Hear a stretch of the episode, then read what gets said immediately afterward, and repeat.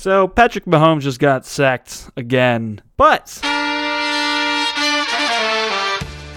Pretend We're Football for the next hour. I'm your host, Will Baser, and I'm joined alongside by Johnny Brashear and Tim Preston as always.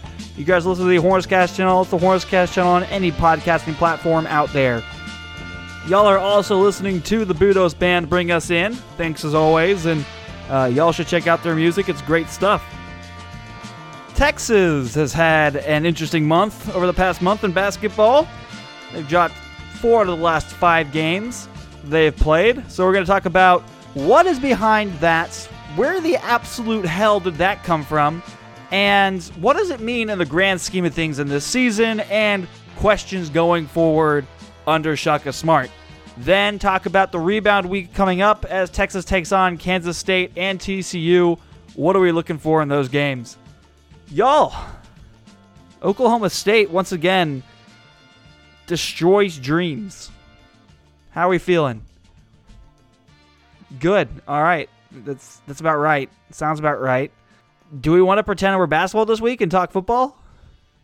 All right. All right. Seems like we're we're off to a hot, another hot start this week. No, I'm just um, gonna lay out for the rest of the hour. Like, just Can y'all just answer me this one question? What the fuck, man? What the fuck? I, I said that many times myself on Saturday. I said it many times Saturday as well, and also Tuesday, and the previous Tuesday, and the Saturday before that, or the Wednesday before that. It's been a it's been a rough couple of weeks. We are bringing the fire early on in this. This is Yeah, this has been a this is a hot start. This is definitely one of our better podcasts out here. Yeah, this yeah, this yeah. is what people don't pay for right here.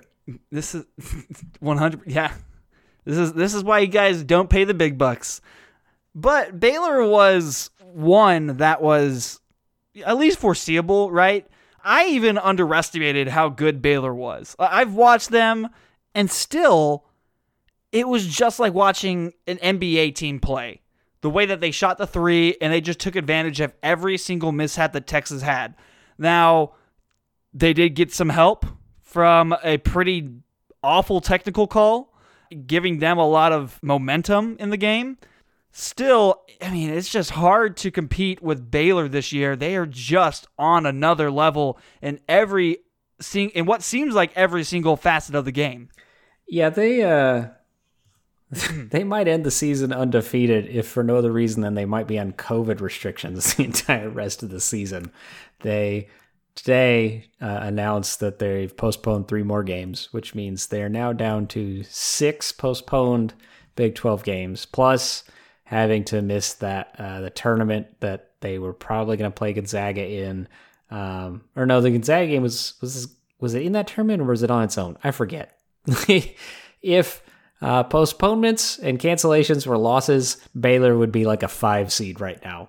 Um, they are possibly entirely made out of COVID 19 because they don't seem to be interested in letting it get out of the building at any point. But when they do play basketball, they're really, really good at basketball. Um, they've, you know, they, they are at a level where you have to be nearly perfect against them. And while Texas was pretty good to uh, almost great, they were not perfect. The they the free throws were a problem. The defense made tiny slips that were enough for Baylor to exploit.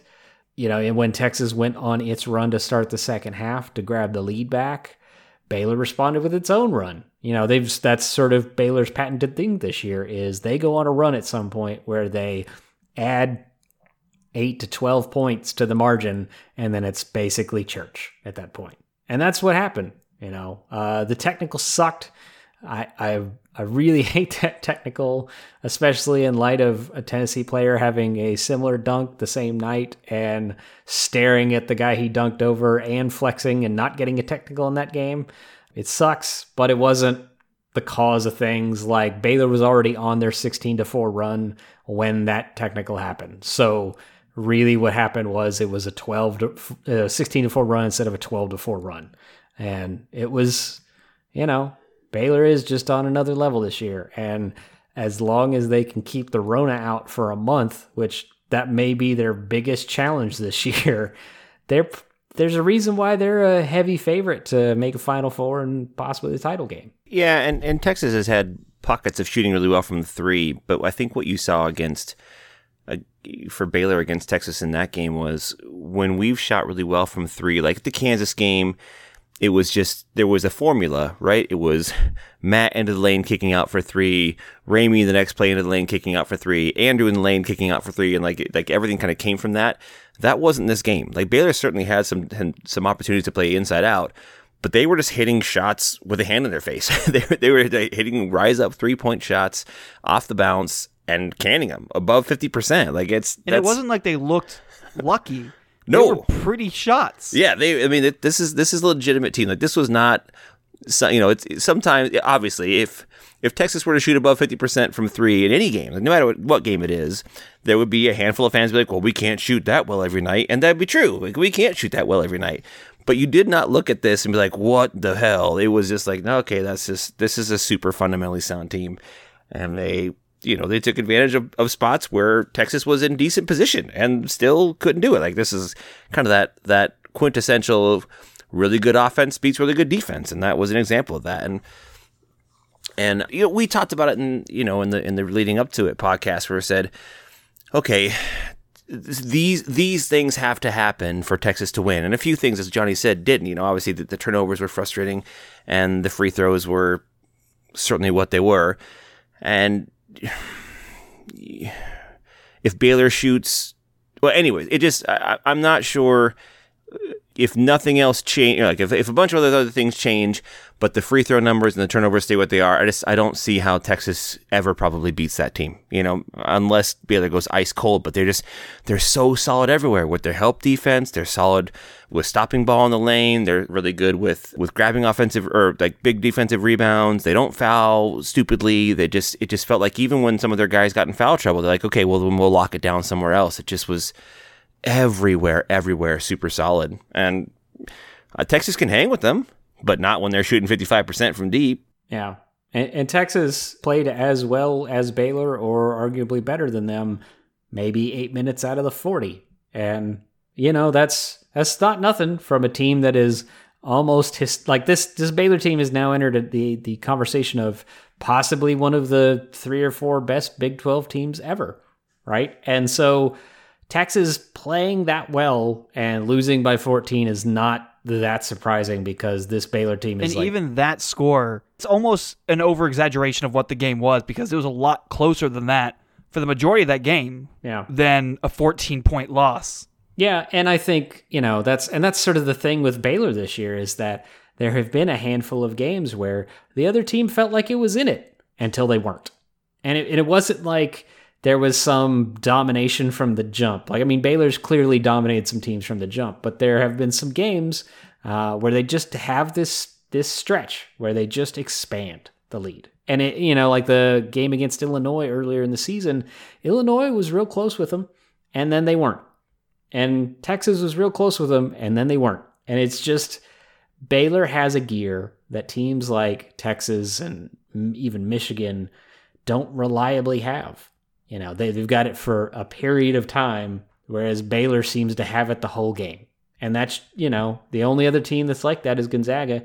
I, I watched them struggle this weekend against, I, I forget who it was, one of the St. Mary's. Gonzaga had, a, uh, they were playing somebody and they were down at halftime. And you're still like, okay, well, at some point, here comes the run. And that's what happened. At some point, here comes the run, you know, and that's just sort of, that's who they are. They're just, just really good. And fuck Scott Drew. yeah, big time. I don't know if I would push back on what Johnny's saying, but I guess maybe a little bit different viewpoint on it is uh, it doesn't even feel like runs. It just feels like they're going to be who they are, and the other team's going to go on runs, and Baylor's just going to keep on doing what they do. And and that's maybe how I would how I would kind of put it differently is like you can you can play your best against them for a while, and you can kind of cause some problems for them for a while, but they're just going to be who they are that they're going to get offensive rebounds. They're going to defend you really well. They're going to keep you from off the offensive glass. They're going to hit, you know, they're going to hit at least open threes and probably tough threes. and they're going to keep on doing that which has been if you watch gonzaga like it's it's one of those things they they're not really a spurty kind of team because they're constantly on spurts like they just are always always doing you know uh, playing at that high level and it's it's it's impressive as johnny says like I, I i could not hate the coach more but i'm really impressed with the team like they just that's that's a really good team you know the thing is jared butler if there was no Davion Mitchell, for example, Jared Butler would probably be scoring 25, 28 points a game and still hitting 40% plus from three. Like he's a legit All American dude, but he can kind of, like, I don't want to say coast, but he has, he, he doesn't have to force the issue because he's got these other guys around him. So it's, it's, it's a talent thing and a depth thing with them. We know Baylor's good. It, it's, it was evident, it's been evident. And it's not really a story that Texas lost to them. It's more a story of how Texas played them. The story of the past month has been Texas's struggles overall and capped off by an absolutely atrocious performance in Stillwater against Oklahoma State. Where, offensively. Where they shot less than 20% from three and less than 30% from the field. And they did well at free throw, so, you know, hooray. But it's just what the absolute hell happened against Oklahoma State? Where did these issues come from? And is this something we should expect to continue? Why weren't they against Baylor when, you know, you had even less time to prepare against an even better team? Where where you know what what happened? Why are we still seeing such inconsistency from this team? Well, when people talked about this team, obviously a guy like Greg Brown and a guy like Kai Jones and a senior Jericho Sims and even a sophomore Brock Cunningham or Donovan Williams, like you, you thought about those guys as like, wow, what great, what great guys to really round out a, a roster and, and we got a ton of talent kind of all across the board. This was really the Coleman, Ramey, and Jones show. This is going to be what it is. And I don't want to say that we've ridden them single handedly because, A, there's three of them, but but certainly it's you understand college basketball as being a guard dominated game, and they've done their fair share of that.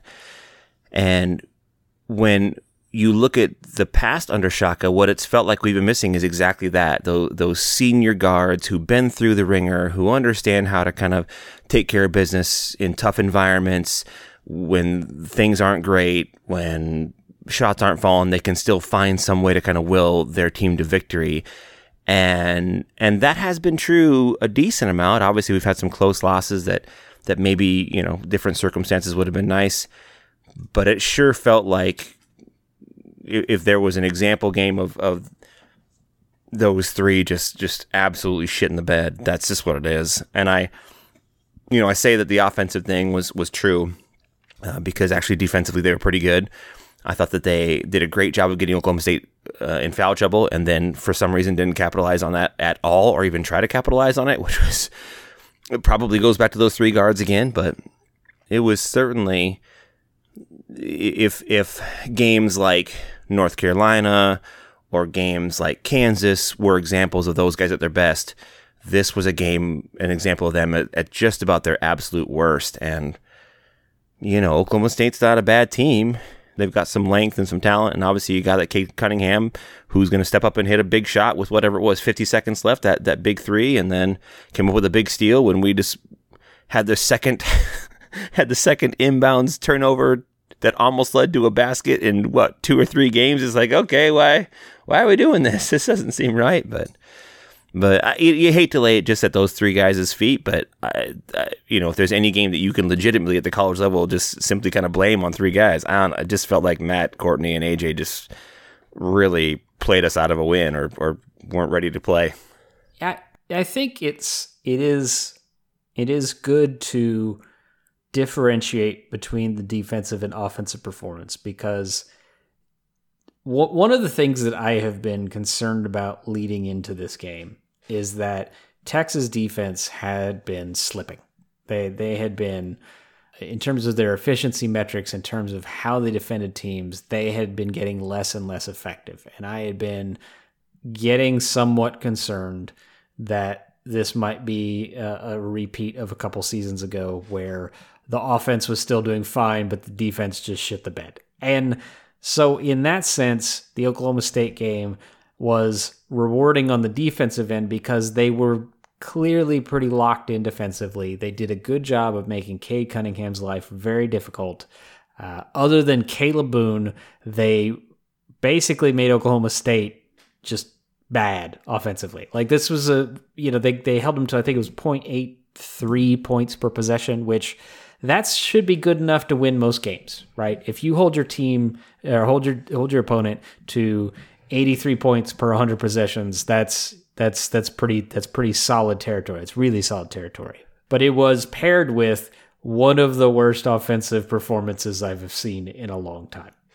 So we know that there is an issue with Andrew Jones, Matt Coleman, Courtney Ramey, and just basically everybody on the offense. I mean, yes, I understand it is hard to overcome Matt Coleman shooting 0 for 7 from 3, or Andrew Jones going 2 for 13 from 3, or Courtney Ramey going 1 for, for 6 from 3, or Greg Brown going 0 for 3 from 3. It's really hard to overcome that right? Look, I can, Kai Jones I, I just one of one from three. I don't know what you want from him. He's uh, clearly he's the offensive juggernaut of this team. Kai Jones, yes, yes, yes, yes. the offensive juggernaut. Yes, uh, Kai Jones from three, but you have to put a little bit of a parallel here between Oklahoma State and Oklahoma game because both of them came down to basically the last possession for Texas where Texas had a chance to at least run down the court and take a take a three, or at least have some sort of setup play. And this time they had Shaka Smart and their entire team, but things just fell apart. And they had Shaka Smart for the entire game. You know, there's people who are going to be pointing their fingers at Shaka Smart. What is your response to them? So, okay, and I'm going to jump in here, Tim, before, before you leap in front of the bullets for Shaka, because you are a known Shaka apologist. You son of a bitch. This, I, it was, oh God. Um, it, this, this was, this was rough on a lot of levels. And it is absolutely right to say that Coleman, Ramey, Jones did not do their part offensively. Uh, that, that, you know, there was just a, their, their issues against a basic zone were staggering you know, I watched this team and they, for the first time all season, they looked shook to me. Is is the way I I I watched the from I'm gonna say around the five minute point of the second half through both of the overtimes. They they to me felt shook. They had no confidence in their shots. I I watched Coleman put up a three towards the end of regulation. I think it was. It bounced out, and you saw him visibly just slump when when it didn't hit and he went the other way and and I, I don't remember what the end of the play was but just I, I remember watching him slump and seeing uh, and thinking okay yeah this this game is church at this point like out out barring some sort of weird calamity it's church because there's a couple areas that bothered me obviously the offensive ineptitude sucked but what bothered me more than that is the fact that the three guards who earlier in the season were always game to drive to the rim and try and get a basket. Two of them clearly were not interested in it for whatever reason. Ramey was the only one who seemed willing to still drive to the rim. He got blocked repeatedly because he was telegraphing the fact that he was getting to the rim and he wasn't looking for anybody else. So Oklahoma State, with their length, was able to easily come up and block the hell out of that. I mean, there's a reason why Oklahoma State blocked I, I feel like four of his layups in a row eh, in in the late going. They had nine blocks overall, which is a pretty big number. Yeah, absolutely. And and the thing is with a team like Oklahoma State, especially with a guy like Kalib Boone, who is a, as aggressive as he is, with a, a series of guards like this who are experienced, if they are confident and they are aware of their surroundings and they are you know, of a sound mind, for lack of a better term, they're going to notice that. And if they're not, the coaching staff's going to tell them and they're going to remember it and they can play off that. Like if Kalib Boone is coming for the block, you can pass to somebody who's open. There'll be a skip pass. There'll be, you know, maybe Sims or somebody who's who's coming into the lane. Like there are options. But Coleman was uninterested in getting to the rim. Andrew Jones was un- uninterested in getting to the rim. Ramey was only interested in getting to the rim. He wasn't, I mean, he was shooting some threes, but he, it seemed like towards the end, he's just trying to force the issue. And all of the offensive fortitude had evaporated from this team. And it's a, it, it's a serious problem if it is something that repeats itself. I mean, it's, you know, it's possible that this is a one off thing. We will see as the season progresses if it's, uh, you know, they just had their offensive nadir, but it was it was bad. And I it's the first time this season I would describe this team as shook. And I hope that I don't have to describe them that way going forward. So I yeah, I'm not to bail out anybody. I won't bail out the players. I won't bail out Shaka. We had the same conversation conversation Johnny and I did on Saturday night afterwards. We were, we were talking a little bit that evening about how shitty it was and how frustrating it was and you know, we, we talked then that I want to say Oklahoma State played zone for probably a good 15, 20 possessions at least. And we saw Jase for zero minutes. If there's a zone buster on the team, it's him. And he got, he got no minutes. Whereas I think Johnny said Donovan Williams got 26 minutes in I think that it game. was 26 if memory serves. I mean, it, it it's crazy. It's crazy. Not that I don't love stretch, I certainly do. But but you know, if if I could choose one single person on the team as a zone buster, it's Jason. He got no minutes. or or at least give him a couple minutes and let him take two or three just to see. to see what happens. Yeah. Yeah. I mean, it's it's not like Oklahoma State was pounding us with big guys. There's no reason Jase couldn't, you know, log passable minutes at the four, even if it's nothing great. Like Oklahoma State wasn't exactly on fire. Anyways, that was irritating. And, and if I'm going to criticize Rick Barnes for playing Jai Lucas, or not Jai Lucas, but Justin Mason against Baylor when Baylor was playing a bunch of zone, and then and then Shaka doesn't play. Anyways, it that was that was a lot. And as as Johnny said, it's just to see the guards play that way. And and Will, as you said, the free throw numbers were good, but Matt and Courtney and Andrew scored 37 points on 49 shots. That's awful. And that includes 14 to 15 from the line, which means they would have been 23 points from 49 shots from the floor. It's just terrible. That's that's that's absolutely uh, inexcusable. Both that they took that amount of shots when it wasn't falling, and also that it just was that. And and and as Johnny said, like it's it's one thing if if you're taking free or if you're taking three point shots and it feels like you're stepping into them with confidence and you you know that hey it, like these are going to fall eventually but it as Johnny said it the footwork wasn't there the preparation wasn't there you know we you know instead of instead of finding the open pass they would take a hard bounce dribble you know off of off of a ball fake and then shoot kind of an off balance three and just like over and over and over. And and I guess I do wonder I don't I don't know the answer because again Shaka is kind of famously private about his team I really do wonder, and this is just a guess. I wonder if he ran the shit out of them because it was the first couple practices they that they'd been together. I wonder how much because I don't know that I've seen this Texas team that gassed in any game this season. It sure felt like they had no nothing in the tank, which could be COVID related, or it could be that Shaka pulled the Rick Barnes is like, "We're going to play super hard." Well, that's goes to my next point here is Texas is four and five over the past five in the past month. However, they had eight games scheduled over the past month. So they could be, instead of, you know, having lost four to the last five, having lost four to the last eight, and it looking better than it is, but it doesn't. It, it's pretty bad, and, and, the losses are not great either. I, I guess you could look at Oklahoma, Oklahoma and Texas Tech and Baylor as three that are, you know, that's going to happen, but Oklahoma State shouldn't. And I guess in the grand scheme of things, in this season, is this something that we should come to expect? Is that, you know, maybe this team was, you know, not as great as we were expecting because Kansas isn't looking as good as they we thought they would be, this year. Neither is UNC, who are their two big, uh, you know, their two big tests. Yes, they played Villanova very close and looked good.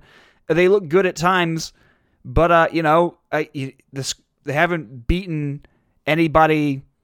You know, they they've beaten West Virginia, and that's about their best win this year. And it was off of a last second three in a game that they really should not have won. Is this team not as good as we thought it was? And is this something we should expect to continue, or is the past two games or the past month just a consequence of a pandemic and playing in a pandemic and having half your team or basically basically your entire team out for what two two weeks? Well, as I'm always want to do, I guess there there may well be a contradiction coming up here, and, and I'm I'm willing to deal with those consequences. I, I'm here for it. So, so we're in my opinion. So, hate to talk about this off is air already shit here. Yeah. So Johnny and I were talking about this again on Saturday night because we just you know had a, had about a four and a half hour Rocket League slash bitch fest that we had a chance to sort of try to debrief and process the game. And and and I I'm taken back to that exact game at West Virginia Will. And the Mountaineers are playing are playing pretty inspired basketball. And I want to say they were up by something like 8 or 9 uh, in the second half. The Mountaineers were and Texas sort of comes back and and and is playing pretty well. And then in the second half, all of a sudden, Ramey and Coleman take over, and Ramey gets to the lane and gets to the rim a lot that game. I want to say he, Ramey had like three or four layups in the last eight minutes of that game, and Matt Coleman was cash on his runners. I think in the second half against West Virginia, he was like five for six um, from two, and I believe four of those five were shots that he shot from like you know eight to twelve feet. This is his runner that he likes to do, or just kind of floater with his left hand, and they all they all drop. And since that West Virginia game, Matt has seemingly been in love. Like, how many times have we seen Matt shoot that floater? And it's just been bad. Like, it, that's just not a high percentage shot. And you might have good games, but if you look back in the, the last Texas guard that shot a lot of those was Isaiah Taylor. There's a reason Isaiah Taylor shot like 42% overall. It's because that's just, it's just a, it's a very difficult shot. And he's kind of fallen in love with that. Uh, I want to say also that, that Johnny had pointed out to me that over the last three games, Matt's taken two free throw attempts. And it's and and so you're seeing instead of getting all the way to the rim, he's kind of taken, you know, and, and a lot of those floaters are open, you know, quote unquote. But from a same standpoint, it's because they're a hard shot and because coaches won't allow you to take that. They, they don't want you to get to the rim. They don't want you to find that. So they'll, they'll allow some space. And and I just I think that there is a little bit of an identity crisis here. And whether that's Shaka's fault or whether that's a question of of how do you really deal with these with these circumstances as far as COVID nineteen and these stoppages of play and and who's available and who's not available. I don't know, but I you know I'm I'm particularly happy that Kansas State is next because I I do think that this team is that that good team that was there for the first two months of the season is still certainly there. I don't feel like Greg Brown has lost his mojo. I don't think that Kai is without you know successful opportunities. I don't think that Jericho is just you know going to be in some crazy slump because of his bad free throw shooting that played them a few games ago. But I we do have to figure out some way that it that that those that our three guards are not taking fifty shots, fifty damn shots, uh, and and a guy like Jericho takes seven, and Greg only takes eight and Kai takes like five. Like that's just that's just not who we are. And and I think that obviously, you know, you you want your your best guards to be dominant and in control. But when Texas has been at their best, it's been a free flowing offense. It's been a lot of shots for a lot of guys. It's been fast. It's been getting to the lane, creating for others. And I just don't think we've seen that as much lately. And of course, that gets more, you know, if if Andrew shoots six for 13 from three instead of two for 13, then are we having a different conversation? I guess. But even if he had shot that well, I, I still feel as if the type of shots that they were taking, the type of offensive sets that we were getting, it just didn't feel like the same team, which really gives you pause. Like, why would Matt, of all people, of, of all circumstances, be playing this way at this time? So um, hopefully he's like, hey, this is my senior year. We got a chance to get back together. We just went through the, the you know, clearly the roughest stretch that we had here in the season, and hopefully they're ready to kind of turn it back around. But it's it's been a lot, and and to you know, to what do you say to the Shaka people who are to people who are so frustrated with Shaka and say, hey, where where is it going to be? They're going to fall apart again. Well, eh, at this point, it certainly looks like it's true. Um, so we'll see. I think what we're learning here is that um, all of the information you hear during these podcasts comes from me talking during Rocket League. That that seems like I feel like that's the only thing we can take away from most of these. That's pretty podcasts. much it. Is like I am I am I am the oracle of Texas basketball while drinking during Rocket League. but also that I'm a good listener. Yes. Yeah. No, you're you're clearly taking notes, and you're just.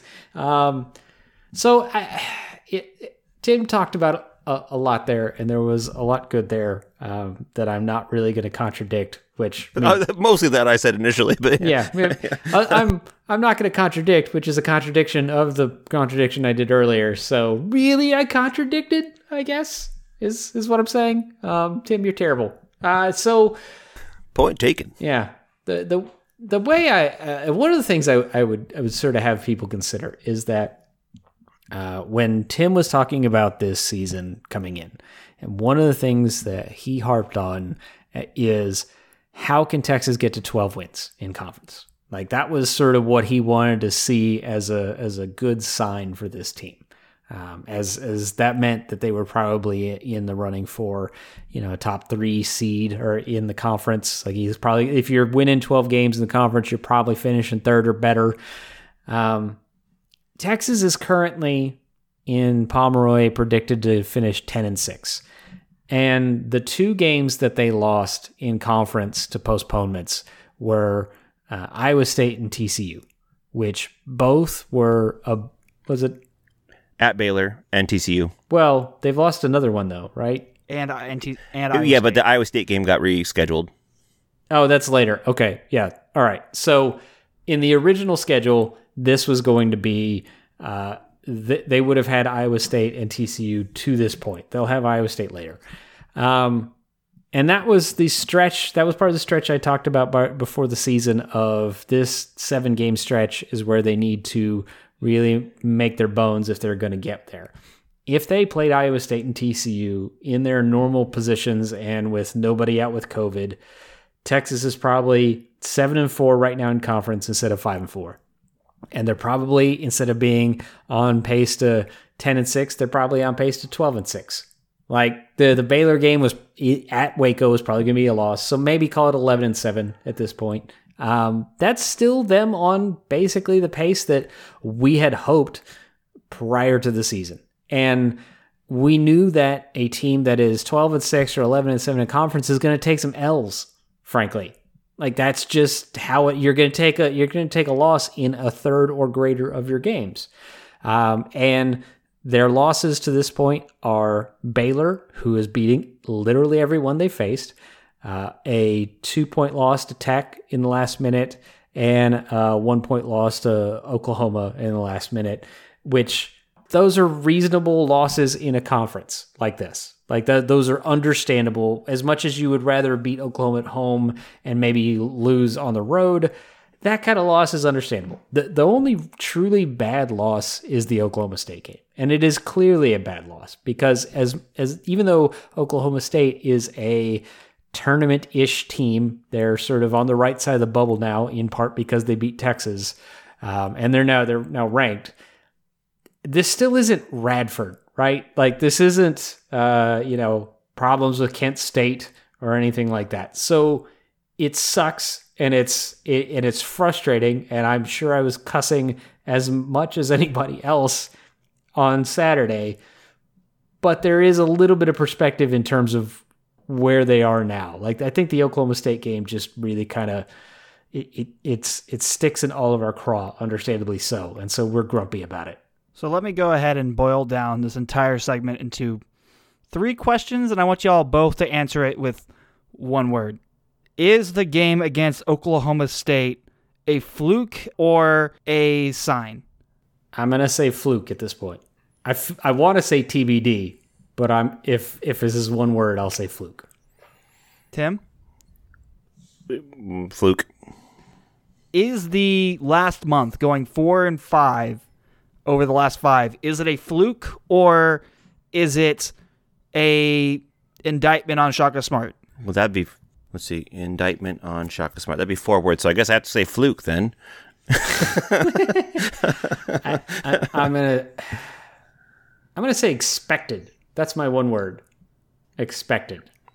Expected. Like okay. I- you know, I mean, when have you ever heard me boil something down to one word ever? So I expected them to take some L's. So I'm not I'm not gonna call it a fluke because like they earned that Oklahoma State loss, but like, yeah, expected feels right.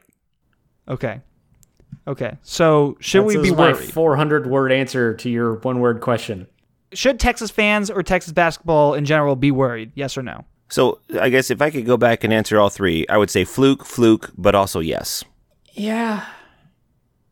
Again, it's TV. Again, like I, I understand people being worried. I, for me, again, is TBD. Like it's this is a series of data points, and the last Give me your point- hot take. My my my hot take is that anything that's made with horseradish sucks. Wait, sorry, we covered that. Um, Yeah, yeah, yeah. so yes, caveat. You know, like, like yes, question mark is my answer to whether they should be worried. We're not we're not spawning any Colin Cowherds out of this out of this podcast, are we? No, thank God that guy sucks.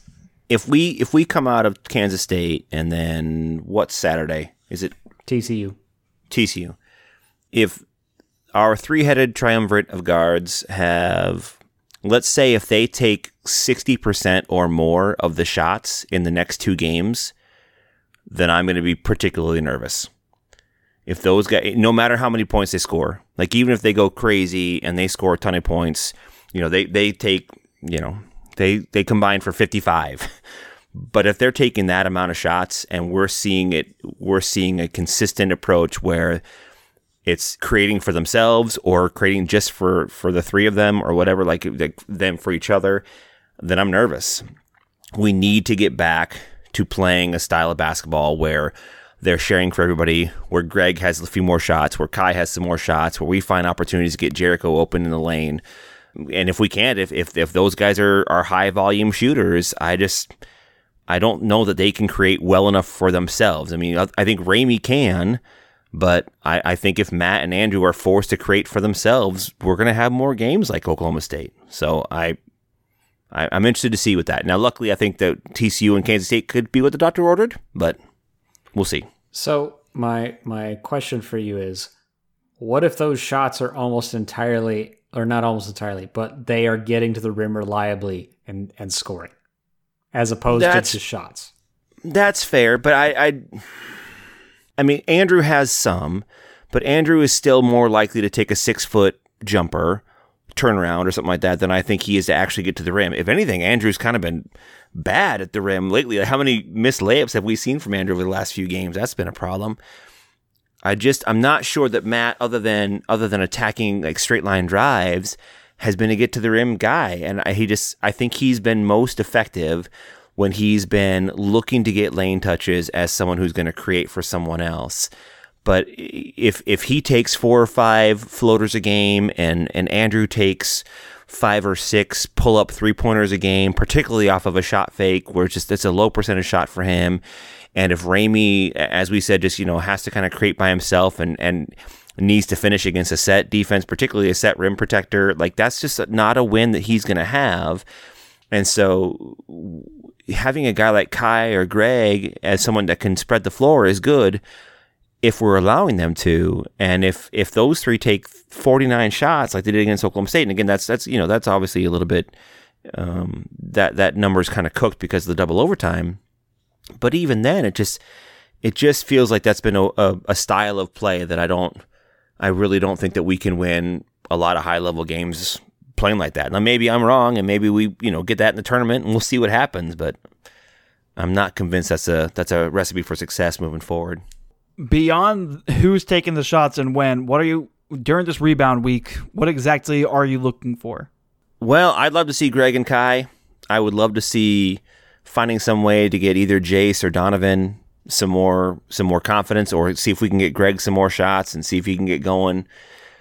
You know, it did feel like there were a few times against Oklahoma State where Greg just, you know, he took he took some threes. At least one of them was really hesitant, just like I don't want to shoot this, I don't want to shoot this. Uh, okay, fine.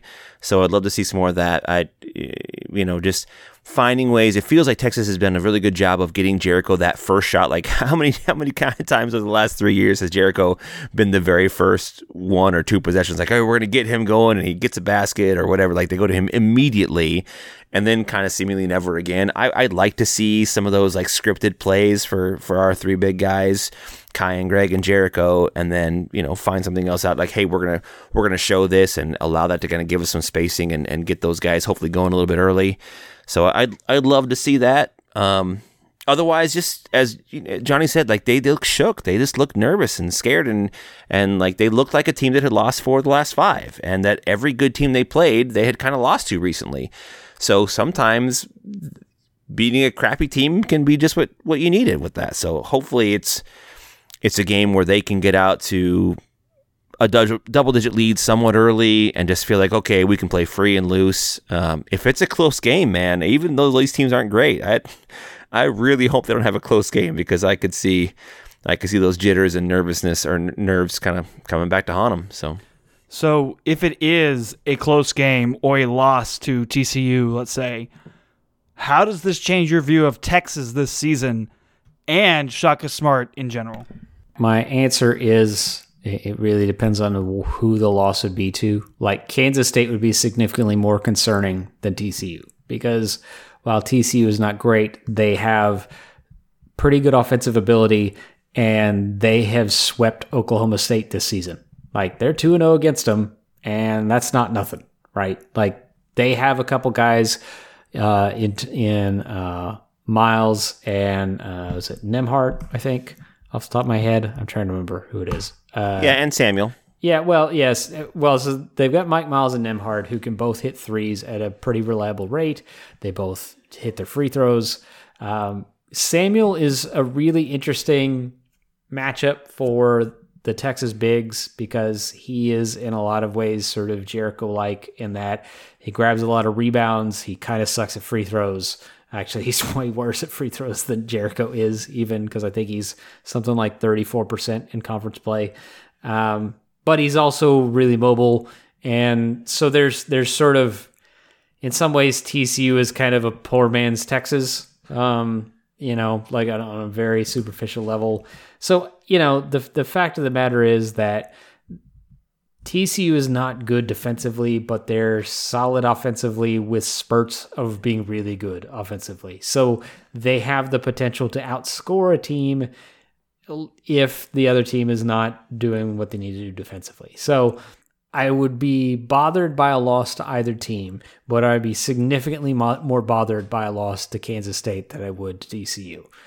I, I, I would hope that Texas goes 2 and 0 here, that they sort of need to go 2 and 0 if they're going to sort of build back their, you know, not just confidence, but sort of their their Big 12 resume in terms of finishing the top 3 um, and and going for a protected seed in the tournament. So, eh, you know, if they lost to one or both of them, if they lost to both of them, then then yes, hit the hit the panic button for sure. Um, but it's it, it's sort of contextual, right? Like Kansas State is terrible, and Texas should beat them home or away. TCU is okay. They have moments like they're kind of they're, they're dangerous, right? They're they're a dangerous team who has some bad moments on their own. So it's like Texas should be favored against them. They should win that game, but they can't just expect to roll the ball out and win it. All right then. Uh I think that's all we have for the show. Um when is Chris Beard going to be the coach? I guess actually is my next question. He already is. You just don't know. It's a huh. he's actually the Q of Texas basketball. He's the B. Yeah. Yes, he's B. It's just B. B. Yeah. Yeah. Okay. Well, I guess we could pretend to get to know ourselves. How, how do y'all feel about that one? Pretend to get to know us? Sure. I'm ready. All right. All right. This this is an interesting question that I came across. So basically, we've been stealing all these questions we've been doing for the past few weeks off of a, a an article.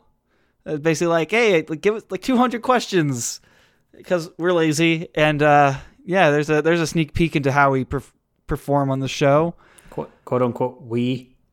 Yeah. Well, okay, fine, me. But this question was interesting. Uh, if you were the opposite sex, who would your celebrity crush be? Who wants to go first? Uh, sure. Uh, Chris Hemsworth. Chris Hemsworth. He's got the accent. He's super handsome. He seems like a really funny dude. Like I'm not sure what more you want. He like makes like 65 million bucks to make a single movie. Hard to hard to argue with that, I would say. He probably only works like, you know, 4 months out of the year. Lives in Australia. What a time. He, he probably works seven months a year. Three months is just on the abs. right. Right. But you know, like and he's paid he's paid to work out to look awesome and seems funny and and you know, very handsome. So, there you go. I would imagine that being married to him would be pretty incredible. So my answer is probably the same whether I was from the other uh, other gender or not. In Michael B. Jordan, that that that man pretty. He's like Wait, Michael Jordan, Mi- Michael the basketball B, player? No, Michael No, B. no, Jordan. no. Killmonger. Yeah, Killmonger, Creed. Uh, what's it? He's was in Fruitvale, Fruitvale Station. Fruitvale Station, Fahrenheit 451. He's he, Michael B. Jordan. Oh, come on, Will. Good grief. I don't Do you- know celebrities. This is gonna be a really Marvel, difficult bro? question for me. This is gonna be a really difficult. Oh yeah, that guy's good looking. Yeah, that guy's that's- got the jaw and yeah, everything. that's a good looking man, and he's and he's always he he always plays like these thoughtful roles. Like when he was Killmonger, even then, like he's he, he's got like this very like the the ethos is there. Like he's always very grounded, and I I watched him on some Bear Grylls show, and you know, I if I met him right now, I would probably giggle like a schoolgirl. Like I'm not gonna lie, I'm I'm not even really into dudes, but I'd be like, well, you know, whatever. It's just it's not. He's a celebrity. It's not gay. He's a celebrity. It's fine. Whatever happens. Okay. Okay. Yeah, I, I get that. I, I kind of get the. This, this is really funny. I like this this question. This is pretty fun. I get to geek out here. Ryan, I just went up and I looked up a list of top ten sexiest men because I don't fucking know. Um, That's a good thing to have on your Google algorithm. that's that's true. yeah. And you know, I, I, I this one was the one in front of my head that I was thinking about. I was like, uh, I don't know. I was like, is he actually like a good-looking guy? Uh, that you know, like I'm not just biased because of the player, the guys he's acted as. And Ryan Reynolds, number six in top ten sexiest men in the world. And uh, also, I just really like the guy. He seems like a likable dude who's down to earth and is pretty. I guess pretty damn good looking. I guess I can I can say that. Yeah, Yeah, I mean, if- like as a dude, he's good looking. Yeah. If if you if you land Blake Lively, you've probably done. You're probably pretty good looking. She she does Yeah. not go after scrubs. I don't imagine. Uh, if he can play Deadpool, if he knows Deadpool, and he's like, I know he's a good, he's a guy who is well rounded, at least in my book, and you know, he, he probably is is a pretty fun dude. So. I I could I could go for that. I'd probably be my celebrity crush. I'd probably. wanna oh, I mean, con- that is my celebrity crush. I want to congratulate us for none of us going for McConaughey. Not pandering to the crowd. Incredible. Oh, that's true. McCona- he's McConaughey yeah, would I, be I couldn't so go. much. I couldn't go for the craziness. I couldn't go for the over the top. There's he's too much. He's too much. Yeah. Like, and he's also like approaching fifty. So if we're like, I gotta look. If you're if we're gonna McConaughey's What about Dallas Buyers Club, McConaughey? We gotta go with like, oh, let's go with Jared Leto. He looked even skinnier. Um, there's, look, uh, uh, the machinist Christian Bale. look, Ryan Reynolds during Blade Three or whatever. Yeah, sure, hand job, fine, whatever. I don't care. Like it's, it's he's that that dude. Like he was even more cut in that than he was. Like Deadpool's like him fighting aging a little bit, whereas in Blade Three he's just like, here are my 14 abs, and I'm like, all right, congratulations, that's impressive. yeah, but like, okay, it's for, for me, and I feel like I don't know for for everybody who's alive. There's there obviously has to be like some look component to it, but you know, I feel like for guys, guys are just not that great to look at in general. You know, like we're not we're not you know sleek or Well, no, none of us are, but Ryan Reynolds is definitely sleek. See. now, now, hold on. Hold on. Look, Ti- Tim, Wi- don't- Tim. Will's looking nice. Yeah, that's right. It's he's it's like the appreciate that. yeah, it's like the Yeah. Pillsbury Doughboy came up with a cut sun. I mean, I Uh, didn't want to say anything, there's- but there's there's a it like you know we're fine, right? Like we we have our we have our individual characteristics that are the nice. touch. Like Johnny Tim is hot to the touch. Tim is Tim is a great personality, is what he is. I'm take I'm I'm I'm bring me home to mom and dad. Like I'm the guy That's who you true. bring home to your parents. You're like, oh my gosh, we love this guy. Yeah. marry him immediately. Yeah. He's But I don't want to have sex with him ever. Well, anyway, but marry him right now. it doesn't matter. We he does he's not after our inheritance. Clearly, he would have said it at dinner. Um, yeah. But back to Ryan Reynolds' abs. Yeah, but like, okay, back to back to the fact that I don't think like for girls, like, I feel like it's easier to be like, girls just in general have like like a, a cleaner like look about them. Guys, No, no. Girls have to look better because they hate us and they and they hate themselves, and so they have to do it. Like I, I don't think they should have to, but I think they the pressure that's there for them is is far different. If we had the pressure on us that girls did on themselves, the women, sorry, did on themselves, we would probably look very different than we do right now. that's true. And maybe I'm biased because I just I'm I like girls. Uh, this man stuff, man. Man, man, man. So But uh, all, all I'm saying is if Brad Pitt from Thelma and Louise age showed up at any of our doorstop doorsteps, we would all end up fucking him if he yeah, offered. yeah. I mean, yeah. Uh, we're, Yeah. I'm Yeah, watching the Kansas Oklahoma State game right now, and I'm reminded uh, that Donovan Williams tried to take a charge, like legit from three feet inside the no charge circle. oh my god, that was so terrible. Yeah, I, I, I also enjoyed the the other guards looking at him, going, "What are you doing?" like your liter, like your your hair is inside the net. What are you so doing? bad. Like, oh my god. Yeah. Like that's Yeah. that's that fake Huxle bullshit. That it's like okay, whatever, my guy. Speaking of hair, Ryan Reynolds' hair is amazing. Oh my god, I would let that dude do unspeakable things to me because of that hair. Tim? What? No, Tim? Tim? Tim? Is it is it is this too close to I, home? no, I'm just it's I'm getting a little bit uncomfortable. I'll just be frank with you on that. It's just it's just we're getting there. Tim, you wouldn't you wouldn't let Idris Elba do I just want to talk to Hemsworth. I just think he seems like a nice person. I just like Wh- but while not- Tim- while Idris Elba is railing you from behind, is this like just look? He's he's British. He's he's also he's got a he's Australian. No. I'm talking about Idris Elba. He's Oh. he's got yeah. He's got arguably even a better accent than Hemsworth, and he is you know Stringer Bell, and he was also in like ev- every movie ever. And Wasn't he in Cats? Like I don't want to date a guy who's in Cats. why not? I- look, that would make me want to date him even will- more. He will show you his furry cat butthole, and you will be amazed by it. It will be a sexy CGI cat butthole, and you're going to be like, oh, that's why they didn't release the butthole cut. This is too hot. This is too hot. Tim, if you had boobs for a day, would you not let Jake Gyllenhaal I'm just going down the list. I do. Bradley Cooper. no, not Cooper. Gyllenhaal Let's maybe. see. Why, wait, wait, why did you not stop at Bradley? Which Bradley are you fine with? No, not Bradley Cooper. Hmm. Like What about Henry Cavill? There's there's another there's another there's another Bradley out there that he's fine with. I don't even know who who's another Bradley. Bradley Beal? There you go.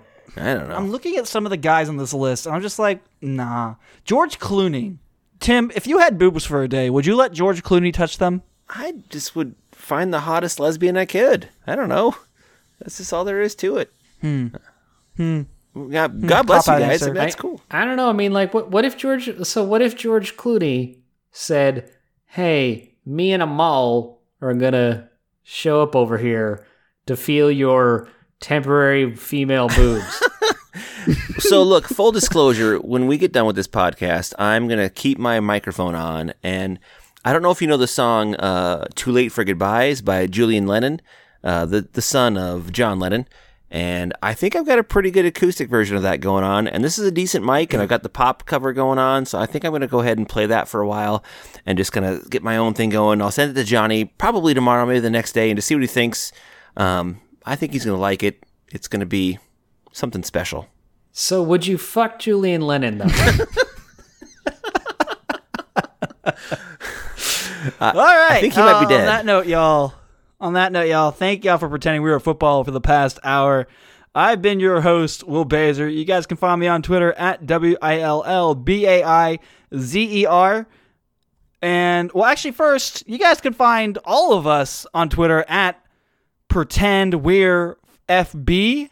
Get that S out of here. Pretend, W E R E F B. It's great. Johnny Great Twitter handle choice, by the way. Like that you have Yeah, to it's, Pretend we're FB. get that apostrophe out of here. I don't know. I don't know. PWF was taken. Everything is bad.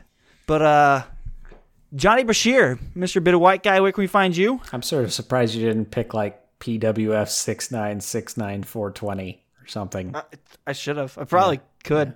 Yeah, Tim would have fucked it if it was a dude. So, uh, yeah, you can find me on Twitter at Bitter White Guy. Uh, you can also find me on Substack, bitterwhiteguy.substack.com. Uh, also on Patreon because some handful of people feel like they should pay me for my work, which is nice, but clearly not enough to pay the alcohol bills around here, especially during Oklahoma State games. So, Mr. Timothy Preston, where can we find you? Yes, sir. On Twitter at Inside Texas Hoop, no S, and at that S outta InsideTexas.com. Yep, F that S. And then at InsideTexas.com. Wonderful community. Come hang out with us. And you guys can find us and our other shows right here on the Hornscast channel, which you are listening to right now. I don't know why I plug that every time because you are listening to it currently.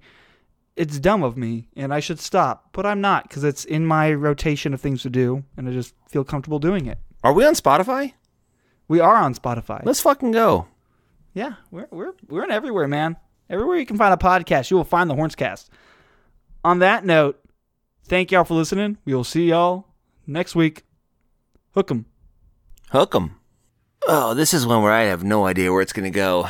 Let's see what to talk about. What talked about. Well, my wife found out today that she's in line to get the vaccine. I hope that everyone who is out there who has a chance to get signed up for it, please do so. Very important thing to do. Uh, the science behind the vaccine is quite sound. So uh, if you're thinking about not taking it, I think you absolutely should. So uh, I also had a friend who kind of recently her husband, who's also a really good friend of mine, is a dentist and she works at his office. And she was nervous about taking the vaccine because, like, oh, I want kind of the old people to get it, or I want people like in first responders, whatever, to get it because she just works at the front of that office and she qualified. So she's like, I'm not going to take it. I'm not going to take it. And, we, you know, we talked a little bit and I don't think she's going to take it because I talked to her about it, but she she ended up getting the first one, so that's good. I hope that people end up doing that. So talk to your health providers, make sure that you are kind of getting that taken care of. Also, fuck Scott Drew. Um, not like actual fuck Scott Drew, like Johnny was talking about, because that shit's gross, and Johnny just you know hate fucks whatever he can. Um, but but you know like fuck Scott Drew in a in a kind of a terrible, awful way. Um, what else? Where else can we talk about things? Weather. We are in the middle of a polar vortex up here in Iowa, and it is terrible.